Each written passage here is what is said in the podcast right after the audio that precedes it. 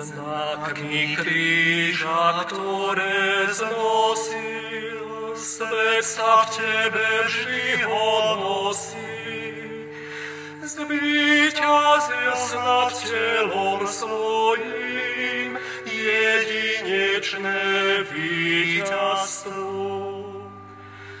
Vždy nás, Otče Františku, chráň a v ťažkostiach pomáhaj bráň. By nás skrylo nebeských brán, slávy večnej prvenstvo. Otče láskavý a svetý,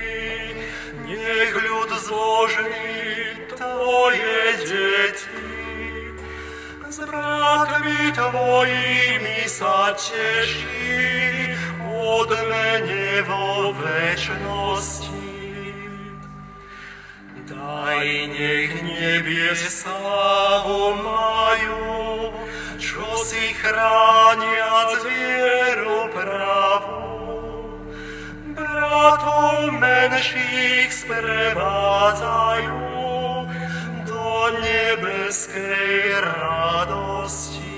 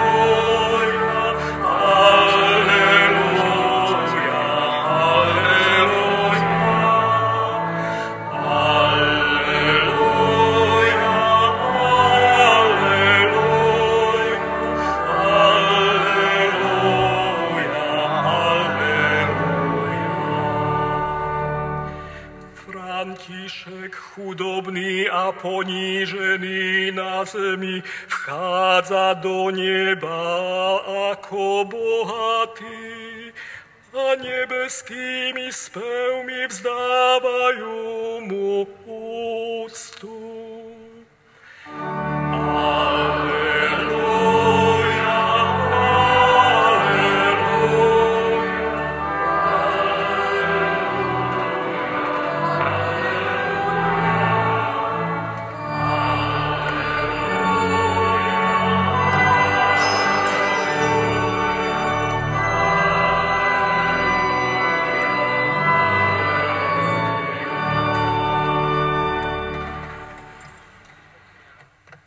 S vami. Čítanie zo svätého Evanielia podľa Matúša.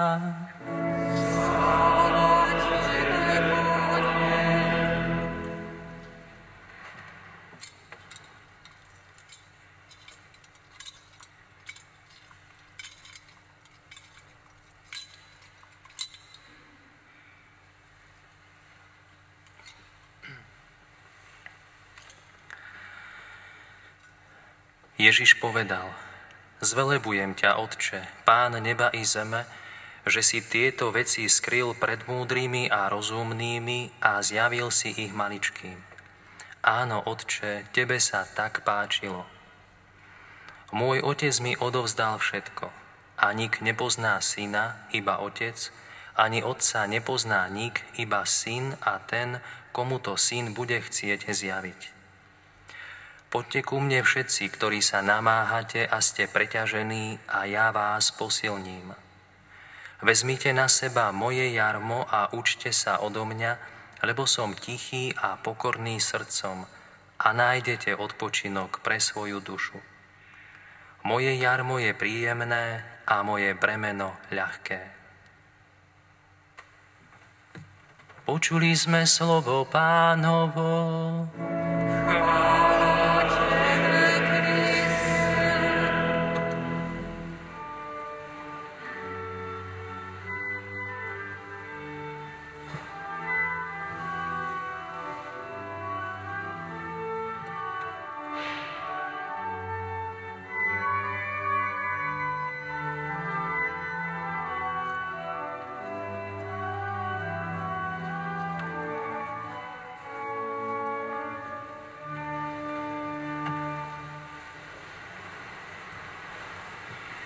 Milý otec provinciál, milí bratia v kňazskej službe, milí zasvetení bratia a sestry, milí bratia a sestry tu prítomní. Keď slávime v církvi sviatok veľmi významných svetých, pri svetých homšiach sa v bohoslužbe slova týkajú, čítajú vybrané texty, ktoré sa týkajú života toho svetého. Ako církev svojím pohľadom na texty svätého písma snaží sa vybrať také, v ktorých sa dá už akoby z toho textu samotného vyrozumieť niečo zo života svetca, ktorý sa slávi. A tak si myslím, že môžeme aj tak spoločne si to akoby zrekapitulovať, čo sme počuli v úrivkoch zo Svetého písma. A myslím, že aj vy sami, každý z vás, lebo predpokladám, že aj tým, že tu chodievate do tohoto kostola, že vám je život svätého Františka blízky, že budete vedieť akoby vyrozumieť, že čo tie texty naznačujú zo života nášho milého svetca. V prvom čítaní sme mali úryvok z knihy Syna Sirachovho, teda starozákonnej knihy múdroslovnej, ktorá hovorila o istom človekovi, ktorý, použijem len jednu formuláciu z úvodu, za svojho života opravil dom Boží. Je to celkom milé, lebo tento text podľa tých, ktorí sa rozumejú Svetému písmu, by mal sa vzťahovať na veľkňaza Šimona II., ktorý žil na prelome 3. a 2. storočia pred pánom Ježišom. A tá oprava Božieho domu sa vzťahuje na Jeruzalemský chrám. Ale v živote svätého Františka všetci dobre vieme, že je zásadnou skúsenosťou pozvanie k oprave Božieho chrámu alebo kostolíka, kostola. A že to vlastne v ňom znamená také povolanie, nielen aby opravoval kostol, ktorý je postavený z kameňov a tehál, ale aby svojim životom opravoval zvnútra církev. Lebo vždy znova, aj my, každý z nás, keď rozmýšľame nad Svetým Františkom, môžeme vidieť v ňom príklad, ako prispieť k oprave kostola, a to je vždy požehnané, ale vždy aj ako prispieť oprave církvy znútra. Možno je to aj také príznačné, že podieľať sa na opravovaní církvy znútra. To je nádherné poslanie pre každého z nás, či sme, kde, kdekoľvek sme postavení v živote, keď milujeme církev, keď milujeme, keď veríme v Boha a milujeme církev, opravovať ju, lebo je, je tu aj také jedno vyjadrenie, že církev treba vždy opravovať. Eklézia semper, semper reformanda, to je také, viete, ale tým, že to vzniklo pr- pred mnohými storočiami, tak je to v latinčine, ale viete, tá myšlienka, to nie je, že dnes. Aj v živote, v časoch v 13. storočí, na začiatku 13. storočia, alebo na začiatku 21. storočia. Opravovať církev, opravovať kostol, opravovať církev.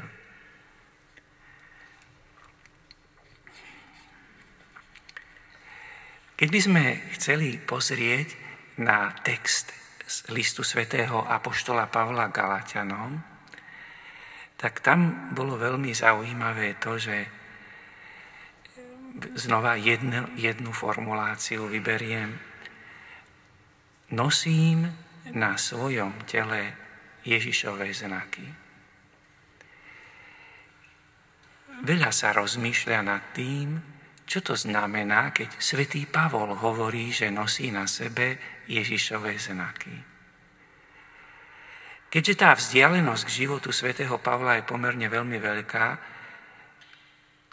ale v živote svätého Františka myslím, že každý by ste vedeli odpovedať, že čo je takým osobitným nosením znakov na, na svojom tele Ježišové znaky. Sú to stigmy lebo je veľmi zo života svätého Františka tiež obdivuhodná tá skutočnosť, že je vlastne akoby v dejinách prvý, ktorý nesie stigmy, má teda akoby, akoby znaky, ktoré nosil Ježiš po svojom ukrižovaní, alebo mal na svojom tele Ježiš následkom ukrižovania. Ale je zaujímavé, že František nenosil znaky pánovho utrpenia na sebe iba vtedy, keď mal stigmy. František bol tak vo vnútri církvy, že ho boleli všetky rany církvy Ježišovho tajomného tela. A aj preto žil tak, ako žil, lebo má to súvisť s tým opravovaním kostola, lebo chcel akoby tiež opravovať, uzdravovať to Ježišovo zranené telo znútra. Ježišovo zranené telo, tajomné telo církev má svoje rany v každej dobe. Ale môžeme byť z tých rán sklamaní a povedať, s touto církvou nechcem mať spoločné. To je ten extrémny postoj, ale myslím, že ste ho možno niekedy počuli. Ja verím v Boha, ale ja s církvou nechcem mať nič spoločné. Potom môžeme mať taký postoj nejakého smútku, nešťastia, sklamania, kritického ducha. Zostávam v církvi, ale som neustále kritický. A potom môžeme mať ten tvorivý prístup láskavej kritiky, ktorá je kritika zahrnutá, kedy vlastne svojím spôsobom života zahrnuto, ako by sme, ako František v úvodzovkách kritizoval ostatných, ale nie slovami, ale tým, ako žil, keď na neho pozerali, zistili, aha, aj my máme vo svojom živote niečo zmeniť. Ale nebola to kritika e, tá výslovná. A poslednú takú, taký komentár malý by som e, si dovolil citovať jednu vetu. Vezmite na sebe z Evanielia svätého Matúša, Učte sa odo mňa, lebo som tichý a pokorný srdcom. Vezmite na seba moje jarmo a nájdete odpočinok pre svoju dušu. Vezmite na seba moje jarmo. Aké je jarmo pána Ježiša? Kríž, ten, ktorý niesol na Kalváriu, isté. Ale pán Ježiš prijal jarmo, aj tým, že prijal naše ľudské jestvovanie. On, ktorý je Božím synom, prišiel na svet, na svet poznačený hriechom a znášal ťarchu života, ktorý, ktorý znášame aj všetky tie utrpenia, ktoré vyplývajú zo života v spoločnosti nás všetkých, ktorý je, je to poznačené hriechom. Aj to je Ježišovo jarmo a on s týmto jarmom ide dopredu a kto ide za Ježišom, nájde odpočinok pre svoju dušu. A teraz, keď sme sa už dostali k slovu duša, rád by som urobil taký krok od života pozemského k zomieraniu pozemskému a k životu v Bohu.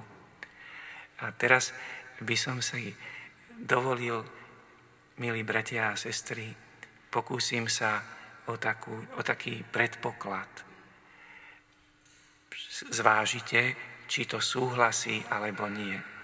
Myslím, že keď ste prišli na Svetú Omšu, isté, že v dnešný deň, iste viacerí z vás tu chodievate pravidelne, ale v dnešný deň ste prišli, ako sme aj v úvode povedali, z lásky k svetému Františkovi, lebo je milovania hodný svetec. Ale teraz by som sa pokúsil sa vás opýtať, keď ste v dnešný večer prišli a po Svetej Omši je pobožnosť, ktorá sa nazýva transitus svätého otca Františka, teda pobožnosť, ktorá sprítomňuje zomieranie svätého Františka, možno to nikdy ste tak nepriznali, ale nie je v tom aj trošička, že aj vy chcete spolu so svetým Františkom chystať sa na svoju smrť? A chceli by ste zomierať na spôsob svätého Františka? Čo poviete, preháňam? Je zaujímavé, že keď sa prežíva takýto, takýto obrad, je isté, že prežívame to, že zomiera svätý František, nádherné, ide do neba. Prajeme, je to správne, ale nie je v tom aj to, že my sami si, ej, keby som ja takto vládal, takýto prechod z pozemského života k Bohu. Aspoň trošička podobný svetému Františkovi. Nože, tak by sme mohli aj to naše uvažovanie uzavrieť, že myslím, že ak vás to nenapadlo, toto, čo som hovoril, to nevadí. Ja som teraz trošička to zámerne povedal, že že budem mať aj príležitosť, že ponúknuť vám také povzbudenie. Okrem iného teda skúsme, aby sme aj my Svetú Omšu a potom aj to slávenie toho tranzitu, prechodu slávili s obdivom voči Božej dobrote, ktorá prijíma svätého Františka do neba, ale aj s takou pokornou prozbou zahrnutou do toho obradu. Bože, pomôž mi, keby sa aj moje zomieranie raz mohlo troška podobať zomieraniu svätého Františka. Amen.